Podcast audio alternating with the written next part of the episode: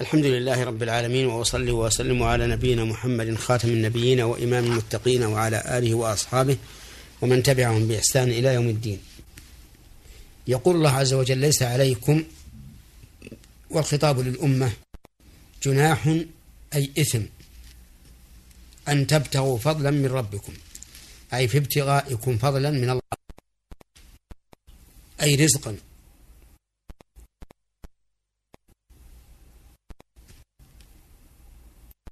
والفضل بمعنى الرزق كما في قول الله تبارك وتعالى فإذا قضت الصلاة فانتشروا في الأرض وابتغوا من فضل الله أي من رزقه بالبيع والشراء وغيرها وغيرهما. وإنما نفى الله الجناح عن ابتغاء عمن ابتغى فضلا من الله في الحج لأنهم تحرجوا من كون الإنسان يتجر في الحج وخافوا ذلك نقص نسكهم لأنهم عملوا عملا دنيويا.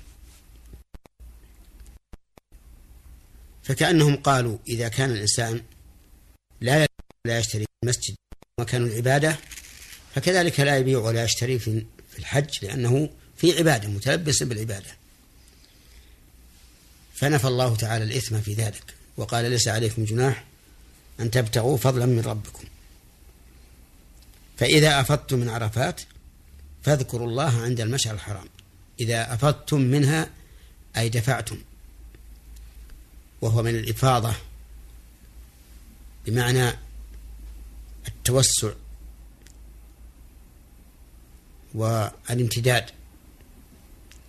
فشبه الدافع من عرفة بذلك لأن الناس يدفعون من عرفة وكأنهم يتوسعون في السير. وعرفات اسم جمع وليست جمعا. يعني اسم مفرد بصيغة الجمع وليس بجمع.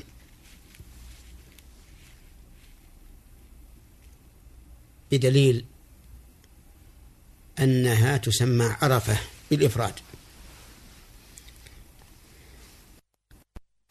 فاذكروا الله عند المشعر الحرام. اذكروا الله عند المشعر الحرام بطاعته لأن كل طاعة فهي ذكر لله عز وجل. إذ أن الإنسان إذ أن الإنسان في طاعته يشعر بالإخلاص لله عز وجل والمتابعة لرسوله صلى الله عليه وعلى آله وسلم وهذا ذكر لله. والمشعر الحرام هو مزدلفة. وسمي مشعرا حراما لأن عرفة مشعر حلال. ومزدلفة مشعر حرام.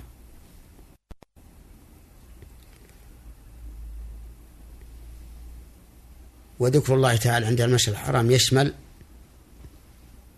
صلاتي المغرب والعشاء. وصلاة الفجر. والذكر الخاص عند المشعر الحرام.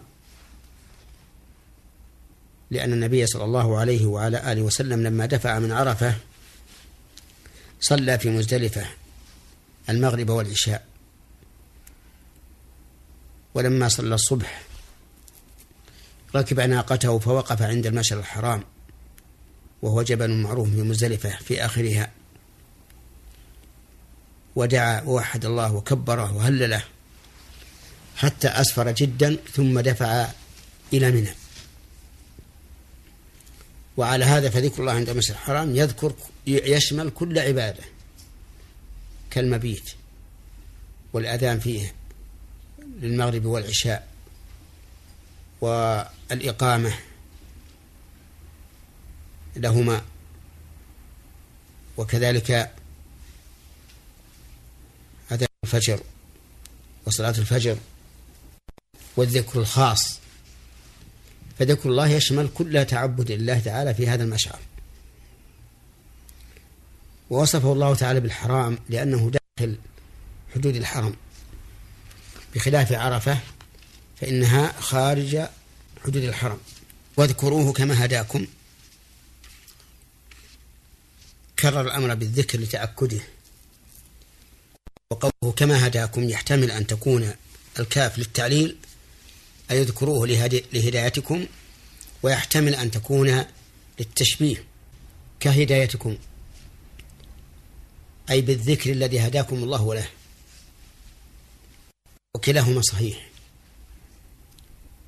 والآية إذا اشتملت معنيين صحيح والمرجع أحدهما على الآخر. فهي شاملة لهما. توسعا في معاني القرآن الكريم. وإن كنتم كما هداكم وقوله كما هداكم يشمل الهدايتين. هداية الإرشاد والبيان وهداية التوفيق والالتزام. وإن كنتم من قبله لمن الضالين. هذه الجملة جملة خبرية مثبتة لأن إن هنا مخففة من الثقيلة وأصلها إن واسمها محذوف وجملة كنتم من قبله لمن الضالين خبرها. المعنى أن الله هداكم وكنتم من قبل ذلك قوم ضالين. ولا شك أن الهداية بعد الضلال هي التي يتبين بها. فضل الهداية. لأن من لا يعرف الكفر لا يعرف قدر الإسلام. ولهذا قال عمر رضي الله عنه إنما ينقض الإسلام الإسلام عروة عروة من لم يدخل في الكفر. وأما من كان داخلا في الكفر ثم نجا منه فإنه يعرف قدر الإسلام. وقول من الضالين أي ضالين في علمكم لا تعلمون من الحق شيئا. ضالين في عملكم لا تعملون بشرائع الله.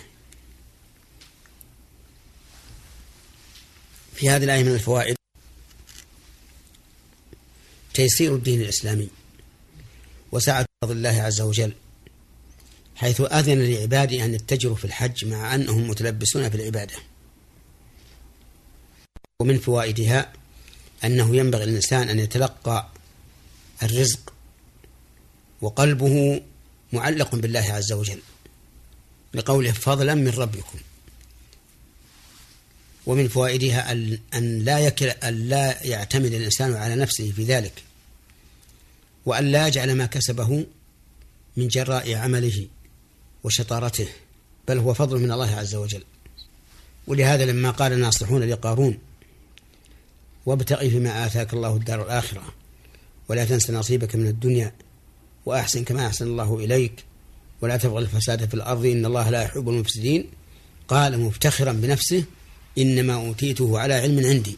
نسأل الله العافية. والله عز وجل لو لم يسق الرزق إلى عبده لم يحصل الرزق مهما بلغ. والحذق. ومن فوائد هذه الآية الكريمة أن من تمام ربوبية الله لعباده أنه يتفضل عليهم جل وعلا بالرزق والعطاء لقوله من ربكم ومن فوائدها